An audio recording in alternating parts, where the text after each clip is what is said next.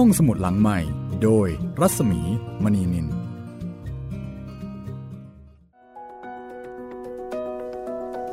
ได้เวลาเปิดทำการของห้องสมุดหลังใหม่อีกครั้งหนึ่งแล้วนะคะ สวัสดีค่ะคุณผู้ฟังคะสวัสดีค่ะคุณจิตเรน สวัสดีครับพี่หมีครับ เรามาเดินทางไปกับพระถังซัมจั๋งแล้วก็เฮ่งเจียกันต่อเลยนะคะ วันนี้มาถึงตอนที่ 14 แล้วอืมก็ ผ่านไปอย่างรวดเร็วนะคะ แล้วก็เป็นตอนที่เรากำลังรอลุ้นด้วยความตื่นเต้นนะคะ ครับ หลังจากที่พระถังซัมจั๋งเนี่ยไปเจอกับหลวงจีนใจร้ายใจร้ายกันทั้งวัดเลย โอ้ถึงขั้นจะฆ่ากันเลยทีเดียว นี่เป็นบทประพันธ์ของอูเฉิงเงินนะคะเขาบอกว่าเรื่องนี้จริง ๆแล้วเอ่อเป็นเรื่องที่ผู้ประพันธ์เนี่ยต้องการที่จะสอดแทรกสอนธรรมะให้กับคนทั่วไป เพราะฉะนั้นตอนนี้ไม่ทราบว่าต้องการสอนอะไรนะคะ อาจจะประมาณว่า ต่อให้เป็นพระก็ยังตัดกิเลสไม่ขาดหรือเปล่าครับ น่าจะประมาณนั้นมั้งคะว่า คือถ้าเกิดยังไม่ได้บรรลุเป็นพระอรหันต์เนี่ยก็มีสิทธิ์ที่จะถูกกิเลส ถูกตัณหาถูกความโลภเข้าครอบงำจิตใจ แม้ว่าจะเป็นพระแล้วก็เป็นถึงเจ้าอาวาสแต่เพียงเห็นจีวรวิเศษ จีวรผืนนี้นี่เฮงเจียได้รับประทานมาจาก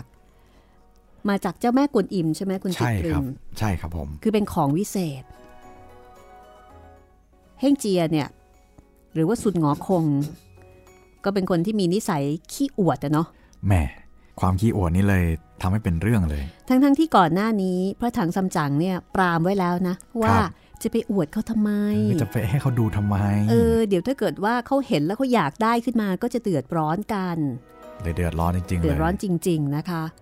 แล้วก็เดือดร้อนมากกว่าที่คิดด้วย ก็คือไม่ได้คิดที่จะเอาเฉยๆ แต่คิดที่จะฆ่าแล้วก็ชิงมาเป็นของตัวเอง แล้วก็เห็นพ้องต้องกัน คือว่าไงว่าตามกันไปทั้งวัดเลยครับ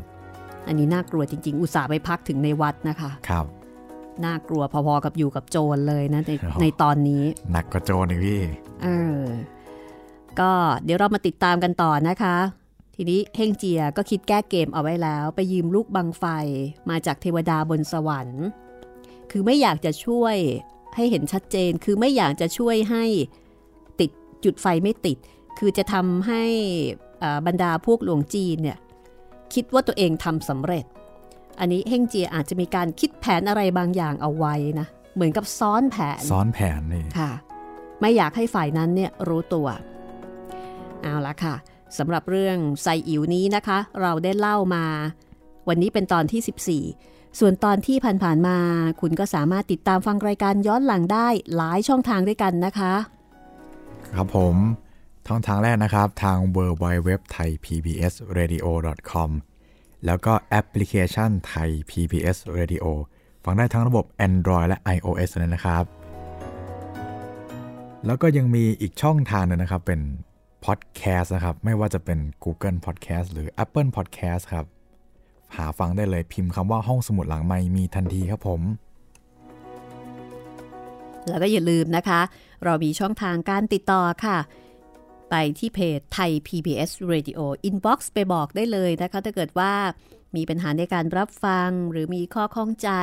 อยากจะแนะนำติชมรายการส่งไปได้ที่นั่นเลยนะคะ หรือ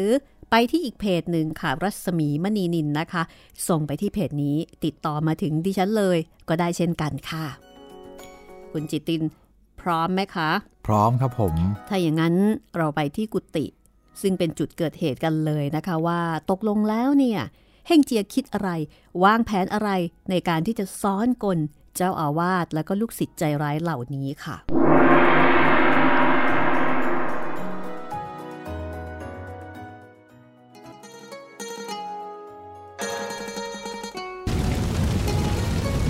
เมื่อเฮงเจียเห็นดังนั้น ก็ร่ายพระคาถาเรียกลมเป่าประสมซ้ำช่วยทำให้ไฟยิ่งลุกโพรงขึ้น แล้วก็เลยไปติดกุฏิแล้วก็ที่ใกล้เคียงต่อๆไปอีกเป็นอันมาก หลวงจีนทั้งหลายเมื่อเห็นดังนั้น ก็พากันตกใจ เพราะว่าตอนนี้ไฟไม่ได้ติดเฉพาะกุฏิที่พระถังซัมจั๋งนอนอยู่เท่านั้นนะคะ แต่ว่าติดไปถึงกุฏิหลังอื่นๆ แล้วก็อาคารอื่นๆด้วย พูดง่าย ๆ คุมไฟไม่อยู่นั่นเอง ตากก็วุ่นวายไปทั้งวัด ช่วยกันหามตู้ แล้วก็ข้าวของเครื่องใช้ ร้องเรียกกันส่งเสียงอึกกระทึกวุ่นวาย แต่ในเวลานั้น ไฟก็ยิ่งลุกออกแดงไปในท้องฟ้า สว่างสวัยไปจนถึงถ้ำปีศาจยักษ์ตนหนึ่ง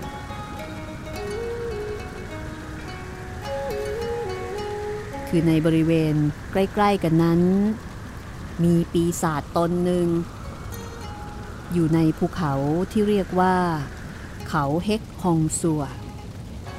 ในภูเขานั้นก็มีถ้ำอยู่ถ้ำหนึ่ง ชื่อว่าเฮกฮองตอง เมื่อตอนที่ไฟไหม้วัด แสงจากไฟที่ลุกโพรงโชดช่วง ก็ส่องไปถึงถ้ำเฮกตองอ่อง ปีศาจยักษ์นอนอยู่ในถ้ำ พลิกกลับตัว หันหน้าออกมาทางปากถ้ำก็เห็นแสงไฟสว่างส่องมาถึงหน้าถ้ำเจ้าปีศาจก็ตกใจ ลุกขึ้นเดินออกมาดู ปรากฏว่า เห็นไฟไหม้สว่างอยู่ทางด้านทิศอุดรหรือว่าทิศเหนือ ก็นึกว่า ไฟคงจะไหม้ที่วัดกวนอิมเซียนยี่แน่แล้ว เจ้ายักษ์ก็นึกในใจ ว่าจะไปช่วยดับไฟจำเราจะต้องไปช่วยดับไฟแล้วถึงจะชอบ เจ้ายักษ์คิดแล้วก็รีบเหาะมายังวัด พอเหาะมาถึงที่วัด เห็นกุฏิใหญ่ ไม่เห็นมีไฟไหม้ แต่ข้างหลังกุฏิใหญ่ มีคนนั่งภาวนาเรียกลมอยู่ เจ้าปีศาจเห็นดังนั้น ก็ร่ายมนกำบังตัวลอยลงแอบเข้าในกุฏิใหญ่ เห็นมีห่อผ้าแพรว่างอยู่บนโต๊ะ มีรัศมีสว่างออกมาเป็นสีแสงต่างๆ ก็นึกอัศจรรย์ใจ เดินเข้าไปหยิบห่อผ้าแก้ออกดู ปรากฏว่าก็ไปเจอผ้ากาสาวพัดวิเศษที่งดงามอย่างยากจะหาสิ่งใดมาเปรียบได้ เจ้ายักษ์นั้น แต่เดิมคิดจะมาช่วยดับไฟ แต่พอมาเห็นผ้ากาสาวพัดวิเศษ ตอนนี้ไม่คิดจะช่วยดับไฟแล้ว อยากจะได้ผ้าแทน ก็หยิบเอาผ้ากาสาวพัดผืนนั้น แล้วก็ออกจากห้องนั้น เพราะกลับไปยังถ้ำที่อยู่ของตนตามเดิม กลายเป็นว่าตอนนี้ผ้าสูกซิวไปแล้วนะคะ ทางฝ่ายหลวงจีน ก็กำลังวุ่นวายอยู่กับการดับไฟ พอไฟค่อยๆ มอดลง บรรดาหลวงจีนในวัดต่างก็ร้องไห้ด้วยความเสียใจแล้วก็เสียดาย เพราะว่าคุมไฟเอาไว้ไม่อยู่ ข้าวของในวัดโดนไฟไหม้หมด คือเสียหายวอดวายเป็นที่น่าสังเวช สมดังคำโบราณที่กล่าวว่า ให้ทุกแก่ท่าน ทุกนั้นถึงตัว ซึ่งคำกล่าวนี้ก็เห็นทันตาทีเดียว ทางฝ่ายเฮ่งเจียเมื่อเห็นไฟมอดลงแล้ว ก็เปิดลูกบังไฟออกจากกุฏิที่พระถังซัมจั๋งอยู่ จากนั้นก็เหาะไปสวรรค์เอาลูกบังไฟไปคืน แล้วก็รีบเหาะกลับมา พอเหาะกลับมา ปรากฏว่า พระถังซัมจั๋งยังหลับไม่รู้เรื่องนะคะ ไม่รู้เรื่องอะไรเลย ยังไม่ตื่น เฮงเจียก็แปลงกายเป็นแมลงพึ่ง บินลอดเข้าไปในช่องหน้าต่าง แล้วก็เดินไปปลุกพระถังซัมจั๋งเมื่อพระถังซัมจั๋งรู้สึกตัวตื่นแล้ว ลุกขึ้นคลองผ้า เปิดประตูเดินออกมา มองออกไป ก็แปลกใจ เพราะว่าวันนี้มองไม่เห็นอะไรเลย ไม่เห็นห้องหอ กุฏิศาลาที่เคยเห็น เห็นแต่กำแพงพังทลาย เห็นแต่ไฟไหม้ทำให้อาคารต่างๆ กลายเป็นเท่าฐานไปหมดสิ้น พระถังซัมจั๋งเห็นดังนั้นก็ตกใจ นี่เกิดเหตุอะไรขึ้นทำไมถึงเป็นเช่นนี้ แม่อาจารย์ เห็นอาจารย์จะนอนฝันไปหรอกมั้ง เมื่อคืนนี้ ข้าหนีไปแทบจะไม่พ้นเสียแล้ว แล้วทำไมข้าจึงไม่รู้เลย แหมก็ข้าเนี่ย คอยแต่ระวังรักษาแต่กุฏิที่เราอยู่ จะไปปลุกอาจารย์ก็กลัวจะตกใจ เจ้ารักษากุฏิที่ข้านอนอยู่ แล้วทำไมจึงไม่ช่วยรักษาที่อื่นบ้างเล่า อาจารย์ข้าจะบอกอาจารย์ให้ทราบนะ ที่เกิดขึ้นทั้งหมดเนี่ย ก็เหมือนดังคำที่อาจารย์ว่าไม่เมื่อวานเลย เพราะว่าพวกหลงจีนเหล่านั้นน่ะ คิดอยากจะได้ผ้ากาสาวพัดของเรา จึงได้คิดจะเอาไฟเผาเราให้ตายเสีย ถ้าเราตายแล้ว ผ้าก็ตกอยู่กับเขา นี่ดีนะเนี่ยว่าข้ารู้ตัวก่อน จึงไม่ได้เป็นอันตรายถ้าไม่งั้นเนี่ย ป่านนี้เหลือแต่กระดูกแล้วข้าเนี่ยคิดว่าพวกนั้นน่ะนะ ไม่มีฮิริโอตปะเลย ข้าเลยไม่ช่วยพวกนั้นไงหนำซ้ำข้าเลยเรียกลม พัดส่งให้ไฟมันลุกลามมากขึ้นไปดังเนี้ย สมน้ำหน้าพวกมัน อยากจะทำร้ายเรานี่นัก ธรรมดาไฟจะต้องเอาน้ำดับจึงจะถูกต้อง นี่เจ้ากลับเอาลม มาผสมประเสดังนี้ มันจะดีหรือ อาจารย์คำโบราณท่านกล่าวไว้ว่า ตัวเป็นคนอย่าคิดร้ายแก่เสือ เสือก็อย่าคิดร้ายแก่คน ถ้าเขาไม่ใช้ไฟ เราก็คงไม่เรียกลมหรอก ถ้าเป็นเช่นนั้น ภากาสาวพัดจะมิไหม้ไฟไปเสียแล้วหรือนี่ อาจารย์ ไม่เป็นไรหรอก ผ้ากาสาวพัดน่ะอยู่ที่กุฏิใหญ่ ไฟมันไปไม่ถึงหรอก เดี๋ยวเราจะไปทวงผ้าของเราคืนกัน จากนั้นพระถังซัมจั๋งก็จูงม้าเดินมายังกุฏิใหญ่ ในขณะที่เฮ่งเจียก็ยกหาบใส่บา แบกของตามมา ในเวลานั้นหลวงจีนทั้งหลายกำลังนั่งคร่ำครวญด้วยความทุกข์ร้อน เพราะว่าไฟไหม้เสียหายไปทั่วเลย พอเห็นพระถังซัมจั๋งกับเฮ่งเจียเดินตามกันมา ต่างคนต่างก็ตกใจ เพราะคิดว่า เป็นผี ที่มาตามทวงร้องขอชีวิต คือคิดว่าสองคนเนี้ยตายไปแล้ว พอเห็นเดินมาก็โอ้ผีแน่ ๆ เลย บรรดาหลวงจีนก็เลยพากันคุกเข่าลงคำนับ แล้วก็พูดว่า โอ้โอ้ยยท่านอย่ามาได้ทโปรวงดชีวิตเถิดของข้าเลย ได้โปรดเธอได้โปรดเธอะไอ้พวกเจ้าเดรัจฉาน ไม่รู้จักคนหรือไง พวกเจ้าเนี่ยจะต้องถึงแก่ความตาย จงรีบไปเอาผ้ากาสาวพัดมาคืนพวกเราโดยเร็ว เราจะได้รีบไป ในขณะนั้น หลวงจีนทั้งหลายก็พากันตกตะลึง พูดไม่ออกตอบไม่ถูก มีหลวงจีนสองรูปเป็นคนใจกล้า อยากรู้มาก ก็ถามว่า เมื่อคืนนี้ท่านนอนอยู่ที่กุฏิไฟไหม้ตายไปแล้ว ยังจะมาทวงเอาผ้ากาสาวพัดอีกเหรอ นี่ท่านเป็นผีหรือเป็นคนเนี่ย เฮงเจียได้ฟังดังนั้นก็หัวเราะแล้วก็บอกว่า เจี๊ยกเจี๊ยกเกี้ยไฟที่ไหนกัน ไม่เห็นไหม้ตัวเราเลย ไปดูที่กุฏิสิไฟไหม้หรือไม่ไหม้จะได้รู้กัน หลวงจีนก็พากันออกไปดูที่กุฏิก็เห็นกุฏินั้นยังดีอยู่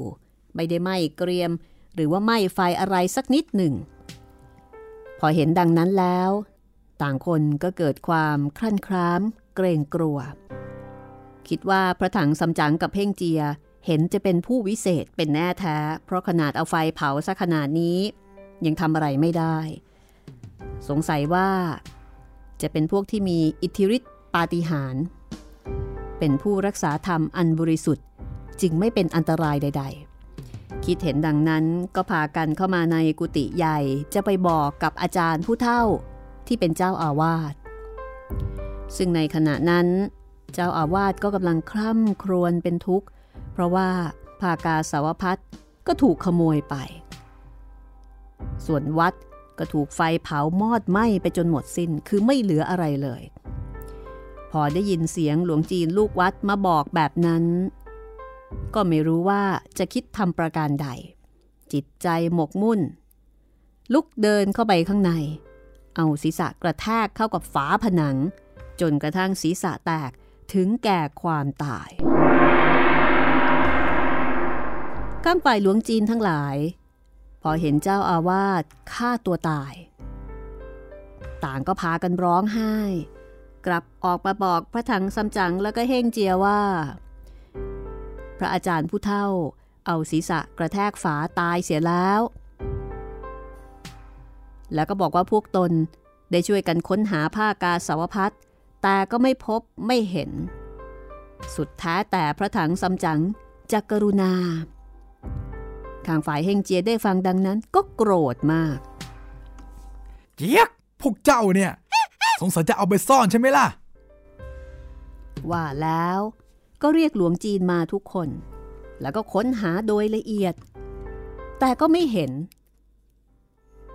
เดินไปเที่ยวค้นหาทุกหีบทุกตู้ ก็ไม่เจอ พระถังซัมจั๋งนั้น มีความโศกเศร้า แล้วก็โก รธเฮ่งเจียเป็นที่สุด เพราะว่าห้ามแล้วเตือนแล้ว เฮ่งเจียเห็นอาจารย์โกรธ ก็บอกว่า อาจารย์ไม่ต้องกังวล เดี๋ยวข้าจะสืบเสาะ หาเอามาให้จงได้เฮงเจียกระโดดมาช่วยไม้กระบองเหล็กออกจากหู ไล่ตีหลวงจีนเหล่านั้นพระถังซัมจั๋งก็ห้ามบอกว่า อย่าทำวุ่นวาย ให้ไปตรวจถามดู อาจจะตกหล่นอยู่ที่ไหนบ้าง เพราะว่าที่ผ่านมาเนี่ยเกิดฟืนไฟไหม้ซะขนาดนี้ เป็นไปได้ว่าผ้าผืนนั้นอาจจะถูกทำตกหล่นเอาไว้ พอเฮงเจียได้ฟังพระอาจารย์ร้องห้ามก็หยุด หลวงจีนทั้งหลายพากันคำนับ แล้วก็บอกว่า ข้าพระเจ้าทั้งหลายไม่ได้รู้เห็นด้วยเลย เหตุการณ์ทั้งนี้น่ะ เพราะไอ้ตาเท่านั่น อยากได้ผ้ากาสาวพัดของท่าน จึงได้คิดอุบายหวังจะฆ่าท่าน ข้าพเจ้าทั้งหลายเนี่ยไม่ได้รู้เรื่องเลย ข้าพเจ้าทั้งหลาย มัวแต่สารวนดับไฟแล้วก็ขนของอยู่ ผ้ากาสาวพัดนั่น อาจจะตกอยู่แห่งใดก็คงไม่ทราบเฮงเจียได้ฟังหลวงจีนพูดดังนั้นก็ยิ่งโกรธมากขึ้น เดินเข้าไปในกุฏิที่เจ้าอาวาสตายอยู่นั้น ค้นจนทั่ว ก็ไม่เจอ ก็สั่งให้หลวงจีน ขุดดิน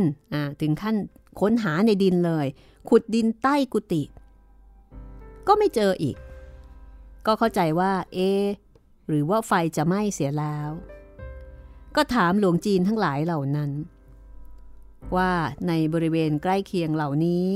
มียักษ์มีปีศาจอสุรกายปรากฏอยู่บ้างหรือไม่ รองเจ้าอาวาสคนหนึ่ง ก็เลยบอกว่า ข้างทิศตะวันออกเฉียงใต้นี้ มีภูเขาลูกหนึ่ง เรียกว่าเฮกฮองซัว มีถ้ำอยู่ถ้ำหนึ่ง เรียกว่าเฮกฮองตอง มีปีศาจยักษ์อยู่ตนหนึ่ง ชอบพอกับสมพรานที่ตาย เคยไปมาหาสู่ด้วยกันบ่อยเฮงเจียได้ฟังก็ถามว่าไอ้ถ้ำที่ว่านั้นน่ะ อยู่ใกล้หรือไกล สมภารก็บอกว่าไม่ไกลนักประมาณ 50 เซน เฮงเจียได้ฟัง ก็บอกกับพระถังซัมจั๋งว่าๆเจี๊ยกเจี๊ยกเจี๊ยกเจี๊ยกไม่ต้องสงสัยเลยอาจารย์ไอ้ปีศาจยักษ์นั่นแหละ มันต้องมาขโมยเอาไปเป็นแน่เลย เดี๋ยวข้าจะไปค้นดูนะ พูดดังนั้นแล้วเฮงเจียก็เรียกหลวงจีนให้มาพร้อมกัน แล้วก็สั่งบอกว่า พวกท่านทั้งหลาย คอยดูแลรักษาอาจารย์และม้าของเราไว้ให้ดีนะ ถ้ามีเหตุการณ์อันตรายเกิดขึ้นข้าจะตีด้วยกระบองให้หัวและตัวเนี่ยแหลกละเอียดไปเลยเฮงเจียสั่งหลวงจีนเหล่านั้นแล้ว ก็แกว่งกระบองเหล็กตีซ้ายปลายขวากำแพงและอิฐปูนเหล่านั้นก็พังทลายลงไปหมด หลวงจีนทั้งหลายเห็นอย่างนั้น ก็ยิ่งกลัวจนตัวงอ รีบคุกเข่าลงคำนับ แล้วก็บอกว่า ข้าพเจ้าทั้งหลาย จะระวังรักษาพระอาจารย์ตามที่ท่านสั่งมิให้เป็นอันตรายได้เลยเฮงเจียได้ฟัง ก็จัดแจงแต่งตัว แล้วก็รีบเหาะไปยังเขาเฮกฮองสัว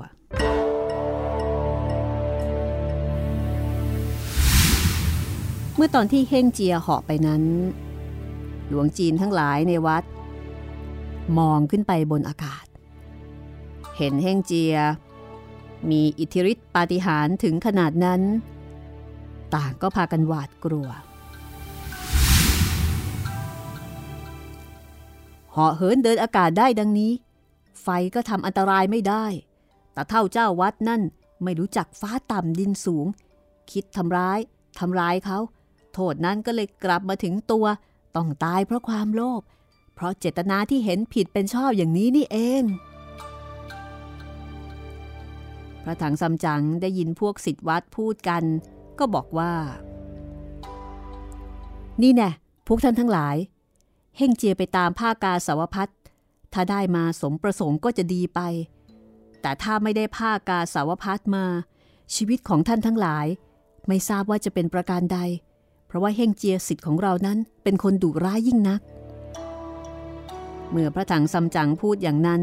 หลวงจีนก็ยิ่ง กังวล กลัว ต่างพากันคุกเข่าคำนับเทพพยดาอารักษ์ แล้วก็ร้องขอพรว่า ขอให้เฮงเจีย ได้ผ้ากาสาวพัดสมประสงค์เถิด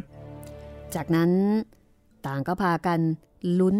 คอยฟังข่าวเฮ่งเจียอยู่พร้อมกันลุ้นให้ได้ผ้ากาสาวพัดกลับคืนมา เพราะถ้าเกิดไม่อย่างนั้น ตนแย่แน่ ๆ เลย โดนตีตายแน่ ข้างฝ่ายเฮ่งเจียเหาะไปยังเขาเฮกฮองซัว พอไปถึงก็รออยู่บนอากาศ พิจารณาดูโดยละเอียดก็เห็นว่าเขาเฮกฮองซัวเป็นภูเขาสูงที่สง่างาม ในขณะนั้น เป็นเวลาในช่วงฤดูเดือนสาม ต้นไม้กำลังผลิดอกออกช่อ ดูน่าชม เฮงเจียพิจารณาดูภูเขาโดยรอบแล้ว ก็มองไปข้างๆเนินเขา เห็นมีคนนั่งคุยกันอยู่สามคน เฮงเจียก็เลย ค่อยๆลงมาจากอากาศ แล้วก็แอบตัวเข้าไปที่หลังเนิน เห็นยักษ์นั่งอยู่สองข้าง ข้างละคน คนหนึ่ง มีสีกายดำนั่งอยู่ข้างบนที่นั่งข้างขวาเป็นเต้าหยิน ส่วนทางด้านซ้ายเป็นชีผ้าขาว ทั้งสามคนนั่งสนทนากัน คุยกันเกี่ยวกับเรื่องการฝึกฝนการบวชเรียนวิชาต่างๆ ข้างฝ่ายคนตัวดำบอกว่า วันเมื่อรืนนี้น่ะ เป็นวันแซยิดของข้า ข้าจะขอเชิญท่านทั้งสองให้มาในงานนี้ด้วย อันนี้คือคนตัวดำ ส่วนคนที่เป็นชีผ้าขาวก็บอกว่า ทุกๆปีข้าก็ต้องมาช่วยไต่อ๋อง ถึงปีนี้ก็ต้องมาช่วยอวยพรกันตามเคย เหมือนทุกปีที่ผ่านมานั่นแหละ ทางฝ่ายเจ้าตัวดำก็บอกว่าเมื่อคืนนี้ ได้ของวิเศษมาสิ่งหนึ่ง เรียกว่าผ้ากาสาวพัดของสิ่งนี้ดีงามประหลาดตามาก เดี๋ยวพรุ่งนี้ จะเลี้ยงฉลอง แล้วก็จะอออกมาให้ดู กระถามความเห็นว่า คิดอย่างไรในการที่จะประชุมเลี้ยงฉลองผ้ากาสาวพัดผืนใหม่ที่ได้มา คนที่เป็นเต้าหยินหรือว่านักบวช ก็บอกว่า ถ้าอย่างนั้นวันพรุ่งนี้ จะไปคำนับเจ้าตัวดำก่อน เฮงเจียแอบฟังตั้งแต่ต้นจนจบ ก็รู้ความว่าภากาสาวพัดไม่ได้ถูกไฟไหม้ไปไม่ได้หายไปไหน แต่อยู่ที่นี่นี่เอง แต่ก็พยายามสะกดใจไว้ แม้ว่าจะรู้เรื่องหมดแล้ว จากนั้นก็กระโดดเข้ามาร้องตะวาดด้วยเสียงอันดังว่า ไอ้เจ้าขโมย แกลักพาเอาผ้าสาวพักของข้ามา เจ้ารีบเอามาคืนข้าโดยเร็วทำไมงั้นน่ะนะ เป็นอันตรายถึงชีวิตแน่ ว่าแล้วเฮงเจียก็เงื้อกระบองทำท่าจะตี ปีศาจยักษ์ทั้งสามเห็นดังนั้นก็ตกใจ ยักษ์ตัวดำแปลงกายหายเป็นลมหนีไปเลย ส่วนเต้าหยินกระโจนหนีเหาะขึ้นไปแฝงกรีบเมฆ เหลือแต่ชีผ้าขาว นั่งตกตะลึง ไม่ได้หนีไปไหน หรือไม่ก็อาจจะเป็นเพราะหนีไม่ทัน เฮงเจียก็เลยตีด้วยกระบอง จนกระทั่งชีผ้าขาวนั้น ล้มลงขาดใจตาย ปรากฏว่า เมื่อตายแล้วซากศพนั้นกลับกลายเป็นงูขาวตัวหนึ่งเฮงเจียเอากระบองเขี่ยดู ตัวก็ขาดเป็นสองท่อน เหลียวหา ยักษ์ตัวดำกับเต้าหยิน ก็รีบเหาะไล่ตามข้ามเขาไป เห็นว่างเขาเป็นชะโงกถ้ำมีถ้ำใหญ่ ปิดปากถ้ำแน่นหนา ข้างบนปากถ้ำมีศิลาจารึกอักษรว่า เฮกฮองซัวถ้ำเฮกฮองตอง เฮงเจียเห็นดังนั้นก็แกว่งกระบองแล้วก็ร้องตวาด ไอ้ตายโหง จงรีบเอาผ้ากาสาวพักของอาจารย์ข้ามาโดยเร็ว ถ้าขืนชักช้านะข้าจะทำลายถ้ำให้ราบเป็นหน้ากลองเลย ฝ่ายบรรดาบริวารยักษ์ก็พากันเข้าไปบอกแก่ใต้อ่องว่า การที่จะประชุมฉลองผ้ากาสาวพัดนั้น เห็นทีจะไม่สำเร็จแล้ว เพราะว่าตอนนี้ที่หน้าปากถ้ำมีคนหน้าตาเหมือนรามสูรมาร้องทวงผ้ากาสาวพัดแล้วก็บอกว่าถ้าไม่ออกไป จะทำลายถ้ำบรรดาบริวารทั้งหลาย ก็นำความมาบอกกับเจ้ายักษ์ที่เป็นหัวหน้า ปีศาจยักษ์ได้ฟังบริวารบอกอย่างนั้นก็โกรธ เรียกให้บริวารเอาเกราะกับทวนมาให้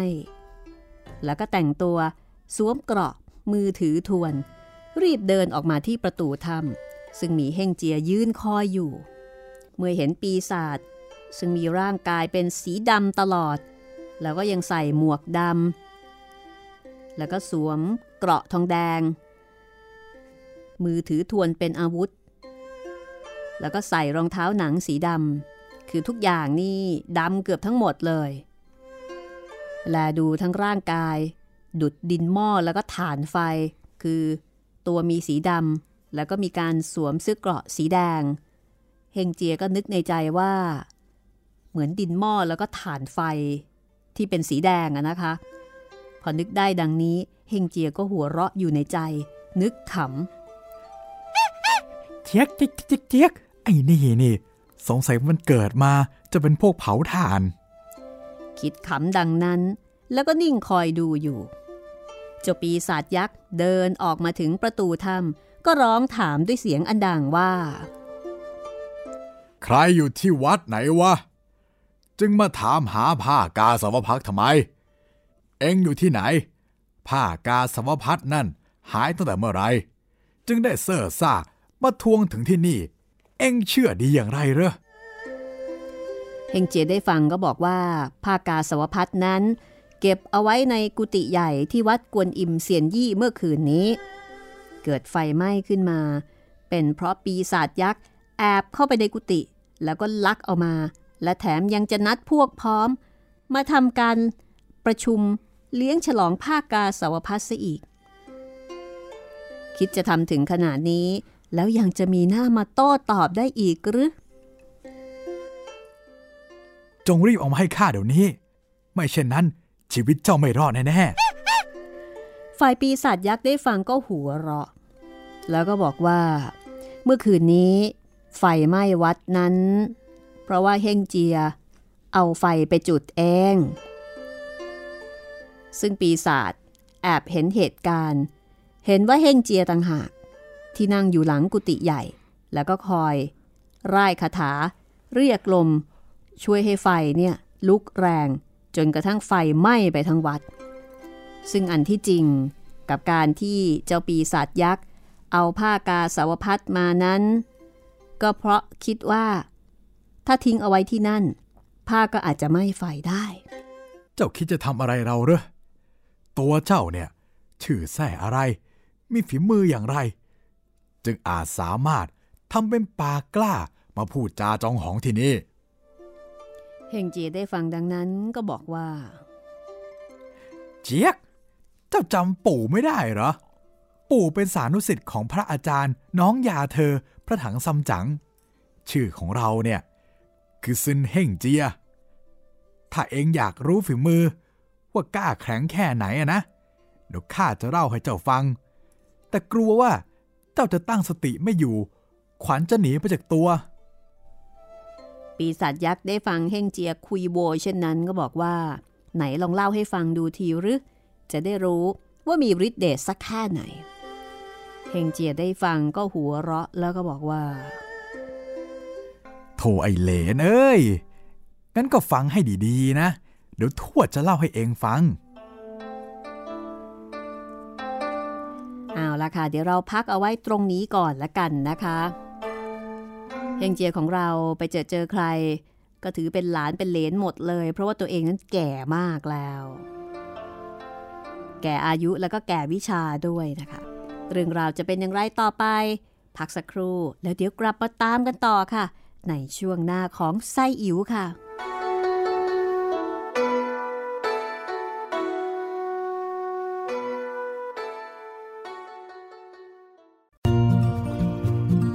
ห้องสมุดหลังใหม่ โดยรัศมีมณีนิน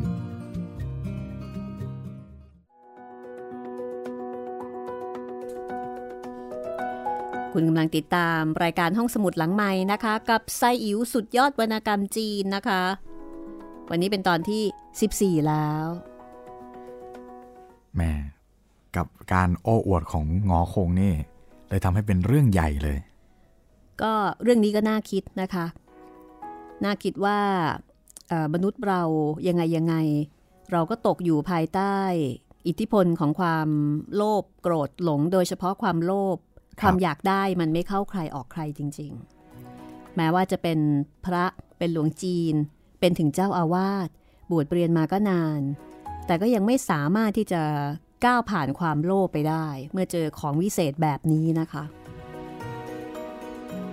เรื่องนี้ก็สอนใจเหมือนกันนะคะว่า ก็ไม่ควรประมาทไม่ควรที่จะทำอะไรให้ให้ให้คนเนี่ยเกิดความโลภอะเหมือนกับเหมือนกับว่า เอ่อเคยมีคนบอกอย่างนี้นะคะว่า ถ้ามีลูกจ้าง ถึงแม้ว่าเขาจะเป็นคนที่ซื่อสัตย์ขนาดไหนก็ตามครับแต่นายจ้างก็ไม่ควรที่จะวางสตุ้งสตังค์ไม่เป็นที่เป็นทางอืมเพราะว่ามันคือเข้าใจไหมมันเย้ายวน มันทำให้เขาเกิดกิเลมันสทำให้เขาเกิดกิเลสความโลภได้ ไม่ใช่ว่าเขาเป็นคนไม่ดี แต่ว่ามนุษย์มันก็ยังมีกิเลสอันเนี้ยอยู่ ครับ ถ้าเกิดว่าเห็น แล้วก็รู้สึกว่าสามารถที่จะหยิบเอาได้โดยง่าย สักวันหนึ่งก็อาจจะพ่ายแพ้ต่อกิเลสนี้เหมือนกับที่เจ้าอาวาสเนี่ยซึ่งที่ผ่านมาก็เป็นคนดีมาตลอด แต่พอเห็นผ้ากาสาวพัดโอ้โหแบบ ทนไม่ไหวครับ และในที่สุดก็พ่ายแพ้แก่กิเลสนี้ แล้วก็เลยต้องทำการที่พอสุดท้ายแล้วตัวเองก็เสียใจและถึงกับวิ่งเอาหัวเนี่ยชนผนังตาย คือก็มาคิดได้ทีหลัง แต่ก็ไม่ทันซะแล้ว เจ้ายักษ์นี้ก็เช่นกันนะคะ เจ้ายักษ์นี้เห็นแล้วก็อยากได้ คือเรื่องนี้ว่ากันว่าอูเฉิงเงินเนี่ยก็เป็นคนที่ศึกษาธรรมะ แล้วก็เขียนวรรณกรรมให้สนุก เพื่อที่จะสอดแทรกธรรมะ แล้วก็สอนธรรมะแบบง่าย ๆ ให้ผู้คนได้เรียนรู้กัน ตอนนี้นะคะ เดี๋ยวเราจะไปเจอเจอกับปีศาจยักษ์อีกแล้วค่ะอืมสงสัยจะได้ประมือกันซะแล้ว แน่นอนค่ะ เฮงเจียของเราก็คงจะไม่ปล่อยเอาไว้นะคะ แล้วก็ชอบไปดูถูกเขาด้วย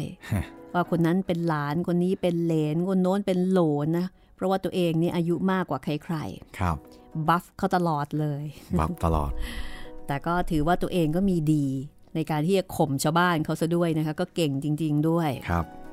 นี่คือเรื่องของไซอิ๋วนะคะ ซุนหงอคงหรือว่าเฮ่งเจียที่ติดตามพระถังซัมจั๋ง ไปอัญเชิญพระไตรปิฎกค่ะ ได้รับการยกย่องให้เป็นหนึ่งในสี่สุดยอดวรรณกรรมจีนนะคะคุณผู้ฟังก็สามารถติดตามฟังรายการได้ทุกวันจันทร์ถึงวันศุกร์9นาฬิกาถึง 10นาฬิกากับหลากหลายช่องทางนะคะ ครับผมทาง w w w t h a i PBS Radio com แอปพลิเคชันไทย PBS Radio แล้วก็ทางแอปพลิเคชัน Podcast นะครับ เอาละค่ะ ถ้างั้น เดี๋ยวเราตามไปดูการประชันฝีมือนะคะของเฮ่งเจีย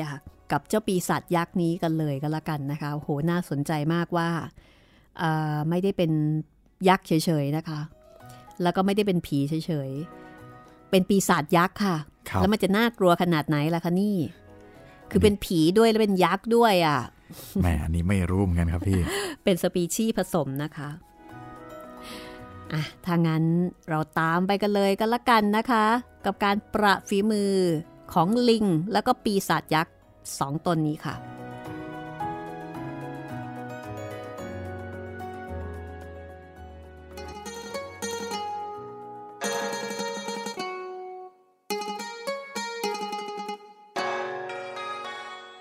จากนั้นเฮงเจียก็ได้เล่าที่มาอิทธิฤทธิปาฏิหาริย์ของตัวเอง พื่อเป็นการอวดศักดาให้ปีศาจยักษ์ได้รู้ ว่าตนเองนั้นเกิดมาได้อย่างไร มีการบอกว่า ได้เรียนรู้ศิลปะวิทยาการต่างๆ นานา ได้ยาวิเศษที่ทำให้ไม่แก่ไม่ตาย เคยลงไปปราบพระยาเล่งอ๋อง แล้วก็ได้กระบองวิเศษ กลับมาเป็นเจ้า อยู่ที่ถ้ำจุ๋ยเลียมต่องไหนยังจะเง็กเซียนฮ่องเต้ ที่เคยแต่งตั้งให้เป็นฉีเทียนต้าเซิงเป็นขุนนางใหญ่อยู่บนสวรรค์ แต่เฮงเจียก็ทำวุ่นวาย จนสุดท้าย ก็ต้องตกมาอยู่ ข้างล่าง จนกระทั่ง ได้มาเจอกับพระถังซัมจั๋งแล้วเฮงเจียก็บอกว่า บัดนี้เราตั้งอยู่ในสัมมาทิฏฐิมัก จะไปวัดลุยอิ่มยี่นมัสการพระผู้ประเสริฐ ผู้กระทำที่สุดของโลก และข้ามโลกได้แล้ว ทั้งรอบจักกรวาลฟ้าดิน ต่อต่อมาถึงเดี๋ยวนี้ ก็รู้จักชื่อเราทั้งสิ้น เหลนจงฟังคำที่ทวดเล่าให้ฟังนิเถิด ฝ่ายปีศาจยักษ์เมื่อได้ฟังเฮงเจียเล่าดังนั้นก็หัวเราะ แล้วก็บอกว่า อ๋อข้านึกออกแล้ว เจ้าใช่ไหม ที่เง็กเซียนฮ่องเต้ตั้งให้เป็นคนเลี้ยงม้าน่ะ พอปีศาจยักษ์พูดคำนี้ เฮงเจียก็โกรธมาก คือพอได้ยินคำว่าคนเลี้ยงม้า เฮงเจียก็จะปรี๊ดหัวร้อนขึ้นมาทันที ดวงตาลุกวาว กวัดแกว่งกระบองกายสิทธิ์ ตรงเข้าไปตีเจ้าปีศาจยักษ์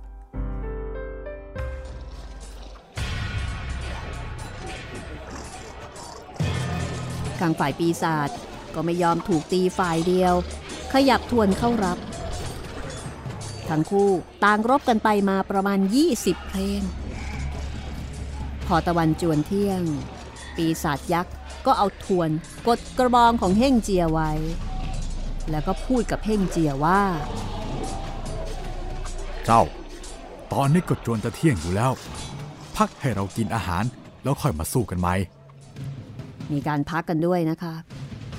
พูดแล้วก็ชักทวนถอยกลับเข้าถ้ำสั่งบริวารให้ปิดประตูให้แน่น แล้วก็จัดเครื่องเลี้ยง เขียนหนังสือไปเชิญพวกพ้องมิตรสหายทุกๆแห่งมาเลี้ยงโต๊ะ จะได้คิดการต่อสู้แก่ข้าศึกต่อไป ฝ่ายบริวารได้หนังสือเชิญแล้วก็แยกย้ายกันไป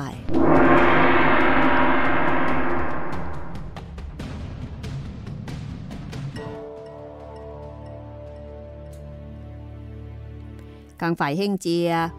เมื่อปีศาจกลับเข้าถ้ำแล้ว ก็คิดอยากจะทำลายถ้ำเหลือเกิน แต่ก็เหนื่อยไม่สามารถจะทำได้ ก็หอกกลับมายังวัดอิมเซียนยี่ เข้าไปหาพระถังซัมจั๋งแล้วก็เล่าให้ฟังว่า ไปเจอปีศาจที่มีร่างกายดำเป็นคนลักพาผ้ากาสาวพัดไป แถมยังจะมีการเลี้ยงโต๊ะในงานแซยิตของมันอีก เฮงเจียก็เล่าให้ฟังว่าได้ต่อสู้กับปีศาจตนนั้น แล้วก็มีการพักกินข้าวนะคะ จนกระทั่งได้กลับมาอีกครั้งหนึ่ง ตอนนั้นพระถังซัมจั๋งเนี่ยอยู่กับบรรดาหลวงจีน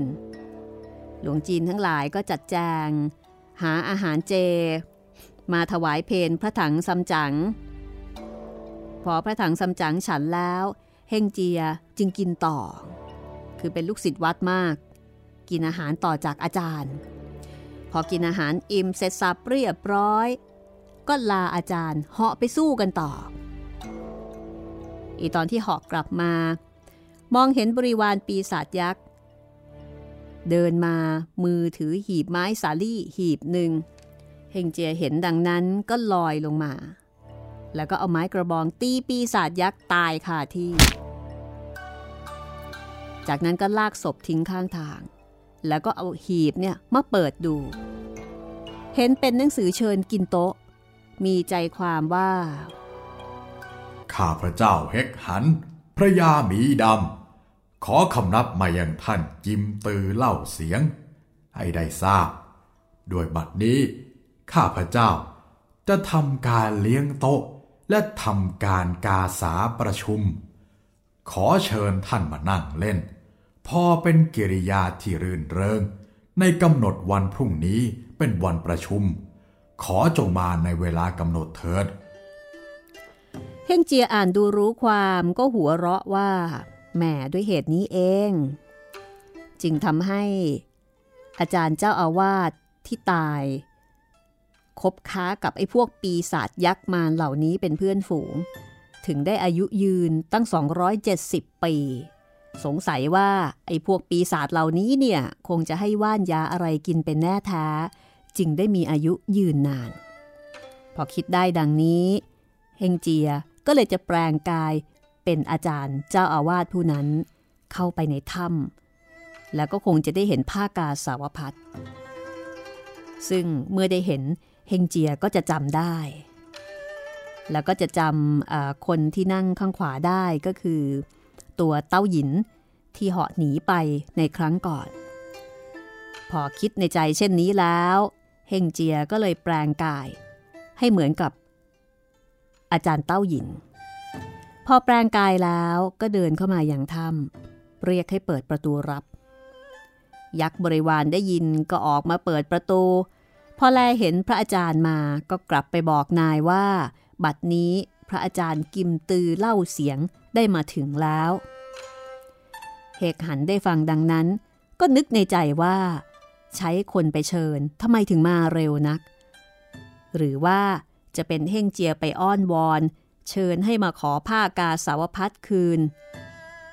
ท่าทางว่าคงจะต้องเอาผ้ากาสาวพัดไปซ่อนเอาไว้ก่อนอย่าให้เห็น พอคิดดังนั้นก็เอาผ้าไปเก็บซ่อนเสีย ฝ่ายเฮงเจียเดินเข้าไปในถ้ำเดินพรางชมพราง เห็นผลไม้ดกออกดอก ชูช่อดุดสวนบนสวรรค์ พอเดินเข้าไปถึงประตูชั้นที่สอง ก็เห็นป้ายหนังสือคู่หนึ่ง ข้างขวามีคำว่า ระงับสุขสำราญไม่มีความโลภข้างซ้ายมีคำว่า อยู่ที่ลับ ความสนุกดุดเทวสถาน เฮงเจียก็นึกในใจว่า หนังสือที่เขียนไว้นั้น เป็นข้อนำความสำเร็จที่จะให้พ้นจากทางโลก แสดงว่าพวกยักษ์เหล่านี้ก็รู้จักทางมรรคผลของความดีอยู่พอสมควร จากนั้นก็เดินเข้าไปถึงประตูชั้นที่สาม แลดูรอบๆ ก็เห็นประตูหน้าต่างสลักสลาเป็นช่อเป็นชั้น มีลวดลายต่างๆ งดงามเจริญตาเจริญใจยิ่งนัก ก็เดินตรงเข้าไปจนถึงตัวเฮกหัน ฝ่ายเฮกหันเห็นเฮงเจียเดินเข้ามา สวมเสื้อแต่งตัวออกมารับเชิญแล้วก็บอกว่า ท่านอาจารย์ งานจะมีพรุ่งนี้ทำไมท่านอาจารย์จึงรีบมาก่อนกำหนดเล่า ฮงเจียในร่างของเจ้าอาวาสที่ตายไป ก็ตอบว่าข้าใครจะชมผ่ากาสาวพัดจึงได้รีบมาก่อนกำหนด เพราะได้ทราบในจดหมาย ซึ่งท่านให้คนถือไปให้ แต่ในขณะที่กำลังสนทนากันอยู่นั้น คือเฮงเจียกำลังจะหลอกได้สำเร็จอยู่แล้วเชียว ก็ดันมีบริวารที่ไปเที่ยวสอดแนมกลับเข้ามารายงานว่า ท่านไต่อ๋อง คนที่ถือหนังสือเทียบไปเชิญพระอาจารย์กิมตี้นั้น โดนเฮ่งเจียตีตายเสียแล้ว แล้วก็แปลงกายปลอมตัวเป็นอาจารย์กิมตี้เข้ามาในถ้ำคิดอุบายจะเอาผ้ากาสาวพัดคืนเป็นแน่ข้าเนี่ยไปแอบดูได้เห็นประจักษ์แก่สายตาเลย เฮกขันได้ฟังดังนั้นก็โกรธมาก หันมาทางเฮงเจีย แล้วก็เอาทวนแทงเฮงเจียทันที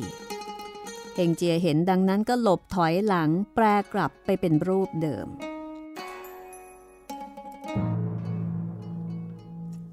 จากนั้น ทั้งสองฝ่ายก็ตรงเข้าต่อสู้กัน ถอยทีหนีไล่ ออกมาจนนอกประตูถ้ำผัดกันรุกผัดกันรับ แล้วก็ขึ้นรบกันบนยอดเขาทั้งเฮกหันแล้วก็เฮงเจียต่างมีอิทธิฤทธิ์เข้มแข็ง รบกันได้หลายร้อยเพลง รบกันจนกระทั่งเวลาจวนค่ำก็ยังไม่มีผู้ใดแพ้ชนะ ในขณะที่รบกันนั้น เฮกหันเอาทวนรับกระบองไว้ แล้วก็ร้องบอกเฮงเจียว่า เฮงเจียหยุดก่อน เราจะพูดให้ท่านฟัง โดยเวลานี้เนี่ยก็โจนจะค่ำแล้ว เราหยุดรบกันเสียก่อนพรุ่งนี้เช้าจึงค่อยมารบกันใหม่ให้ถึงแพ้ถึงชนะ พอพูดแล้วก็บันดาลตัวให้เป็นสายเหมือนลม หายไปต่อหน้าคือแปลงตัวเป็นสายลมวืบไปเลยเฮงเจียเห็นดังนั้นก็ไม่รู้จะทำยังไง ได้แต่เหาะกลับลงมา แล้วก็เข้าไปหาพระถังซัมจั๋ง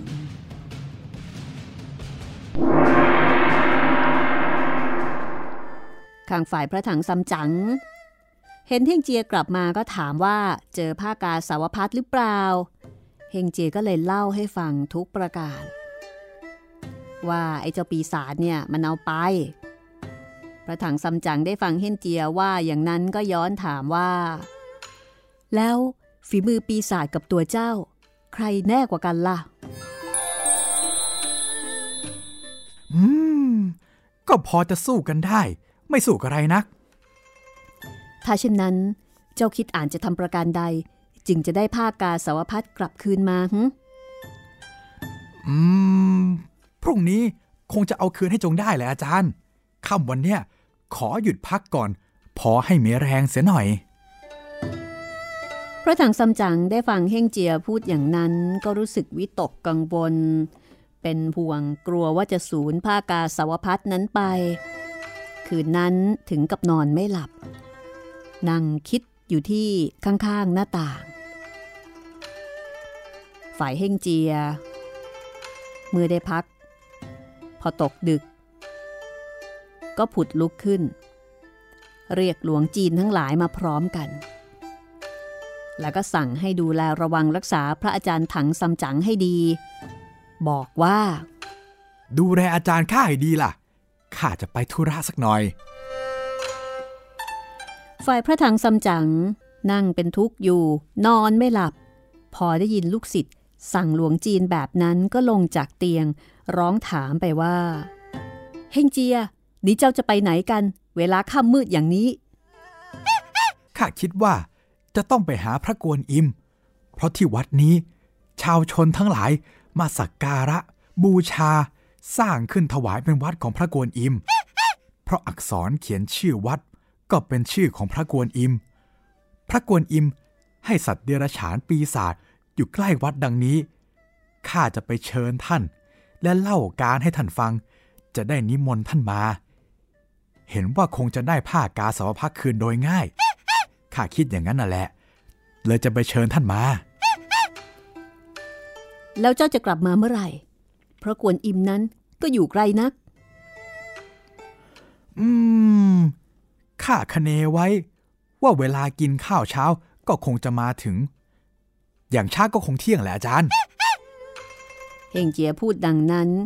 ก็คำนับลาพระอาจารย์ เหาะตรงไปยังเขาน้ำไฮซึ่งเป็นที่ประทับของเจ้าแม่กวนอิม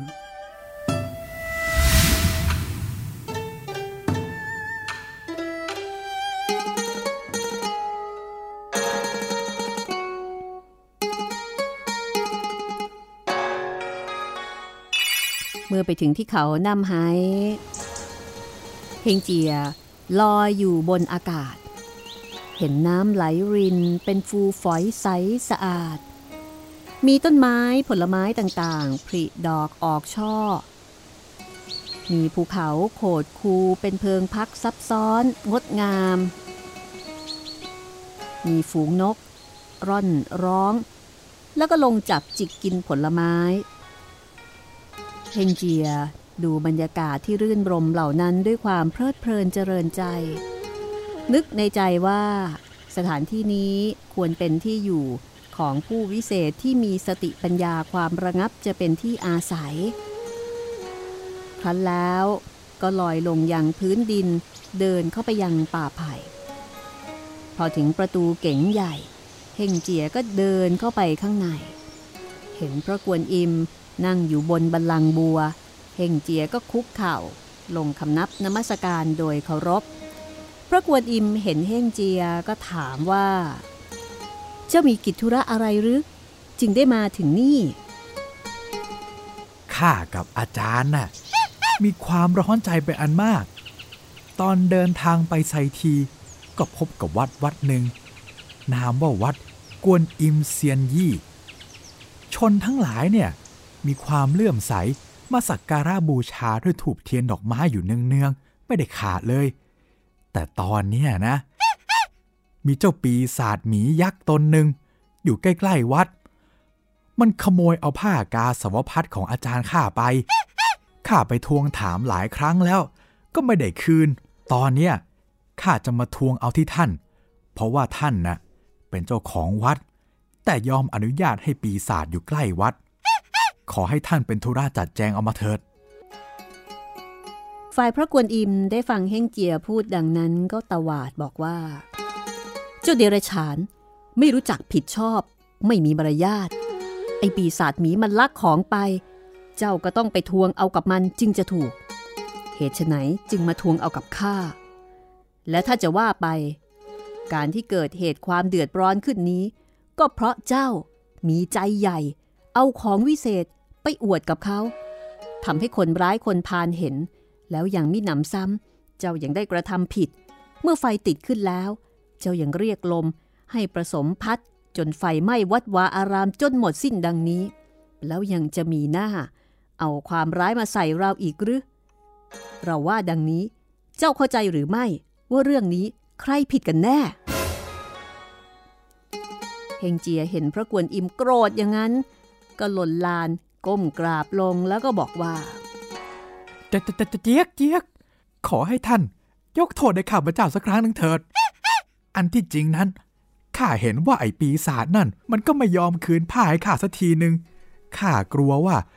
พระอาจารย์ของข้าน่ะ จะภาวนาบีบศีรษะของข้าแล้วข้าก็จะเจ็บปวด ตอนเนี้ยข้าเลยมาที่นี่ เพื่อจะขอพึ่งพระบารมีของท่าน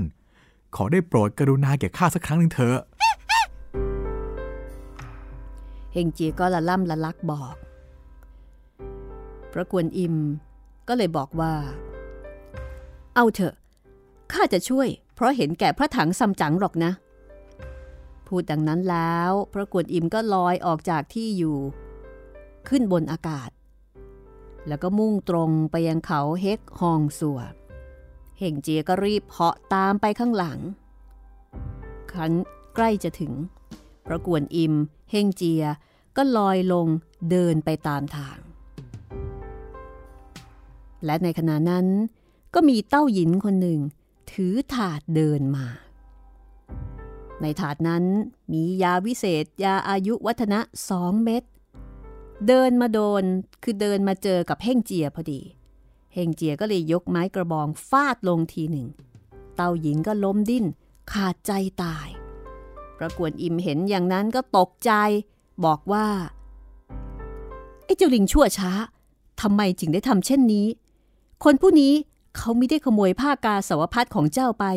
เหตุใดจึงไปตีเขาให้ถึงแก่ความตายเช่นนี้ เฮงเจียก็บอกว่า เจี๊ยก ท่านยังไม่ทราบ เต้าหยินนี่นะมันเป็นพวกพ้องเป็นบริวารของไอ้ยักษ์หมีดำถ้าปล่อยไว้ไม่คิดตัดกำลังมัน ดี๋ยวมันจะมีกำลังมากขึ้น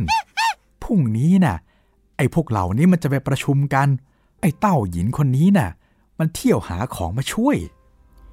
พอพูดดังนั้นแล้วก็จับศพเต้าหยินขึ้นมาดู ก็เห็นกลายเป็นชมดตัวหนึ่ง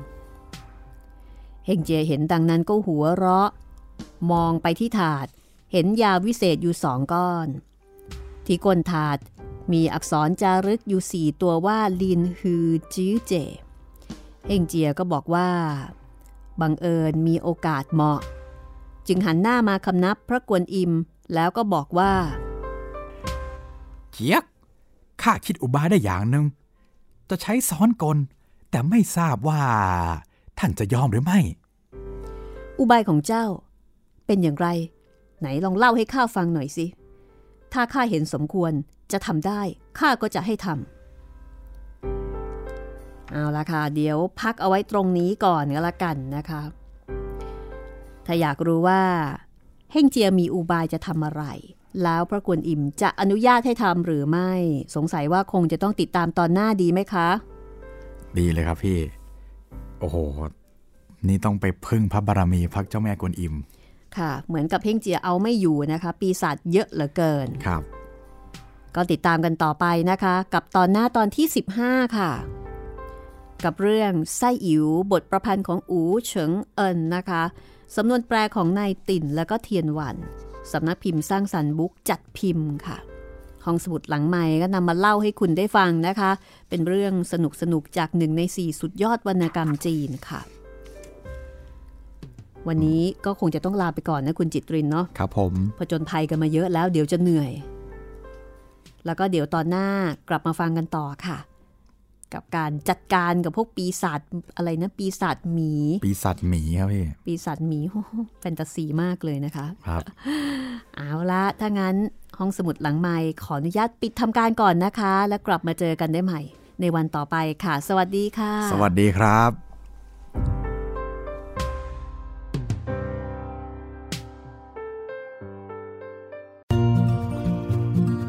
ห้องสมุดหลังใหม่ โดยรัศมีมณีนิน